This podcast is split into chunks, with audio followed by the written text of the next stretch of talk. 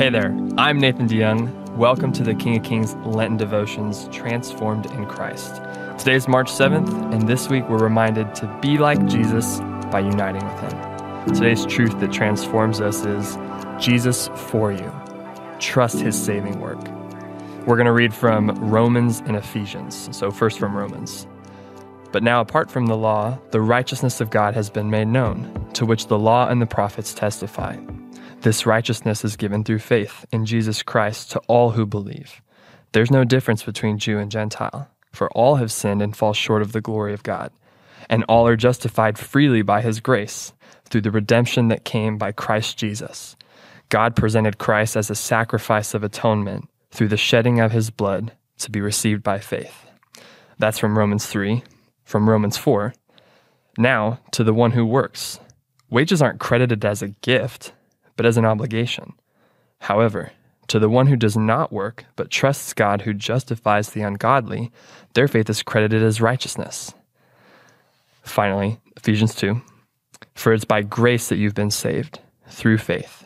And this is not from yourselves, it is the gift of God, not by works, so that no one can boast. Here's a few thoughts from Pastor Roger. He says, How are we put right with God? How are we saved from the rebellion of our sin? How do we transfer from spiritual death, that is, life apart from God, to spiritual life, life with God? It's by relying on Jesus' substitution in our place. He lived a perfect life in our place. His death was payment for our sin. His resurrection declared the debt paid in full. To sum it up, it is Jesus for us. He did it all. We didn't do any of it.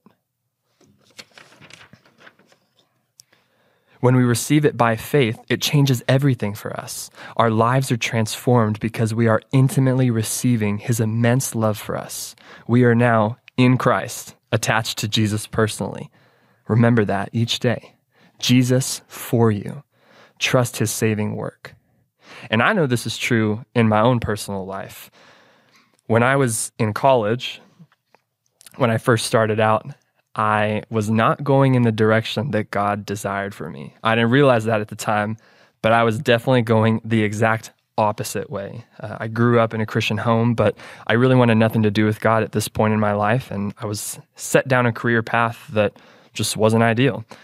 And in the summer of 2013, God transformed my heart in a really powerful way. The gospel came so alive for me. I, I realized how much I needed Jesus, and He met me and changed everything.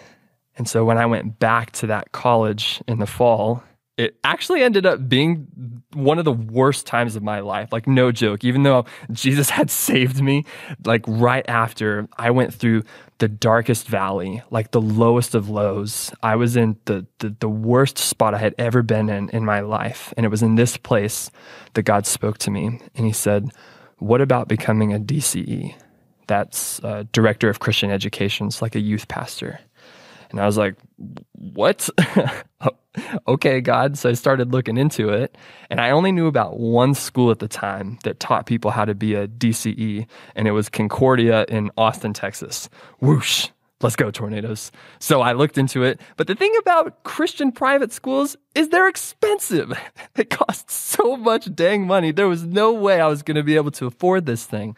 But as I started telling my family, about this transformation, about this new direction I believed God was calling me to. My grandparents, technically they're not blood related, but they're basically grandparents. They were so for me. They were so for what God was doing in my life. They were so for this new direction that they actually made a down payment on my tuition. They set aside a huge chunk of money, an incredibly generous gift, and they put aside this deposit so that I could afford to go to this school. The gospel is no different. That's exactly how God operates in Jesus Christ, God has made a deposit. He made a deposit once and for all through the death and the resurrection of Jesus Christ. He, he made a deposit of forgiveness, a deposit of salvation, a deposit of hope, a deposit of everlasting joy. God made this deposit for us. He set aside this reward, this gift And when he reveals himself to us, when he reveals what Jesus did on the cross, when the gospel comes alive because the Spirit opens our eyes, we receive that deposit. God is so for us that he sent Jesus as an atoning sacrifice. He's so for us that he made this down payment for you and for me. So that when we believe in Jesus, when we place our faith in him, when we trust in him, when we hope in Jesus, we have access to that deposit. Now that inheritance has become ours. We get to enjoy the benefits of what Jesus did for us. This new life that he's purchased for us becomes ours. And that's what's so great about our God is that he's for us. So much so that he was willing to give everything so that we could have that new life in him, that new relationship with him, that new forgiveness in him. And so, Father, I pray for the person who's listening to this devotion right now that maybe this is the first time the gospel is coming alive for them through the scriptures that we just read, through anything that was just said. I pray for them that maybe they haven't yet accessed that deposit, that they haven't yet tapped into the forgiveness of sins, the resurrection from the dead, eternal life, eternal hope, eternal salvation. And it's awaiting them right now. Jesus made that happen. The deposit is ready. And you are so good that you open our eyes to see, that you grant us faith. It's a gift from you. It's not because of anything that they've done, but because of how great your love is, because of how for them you are. So I pray for that person that their eyes would be open and that they would receive that deposit that you've made for them.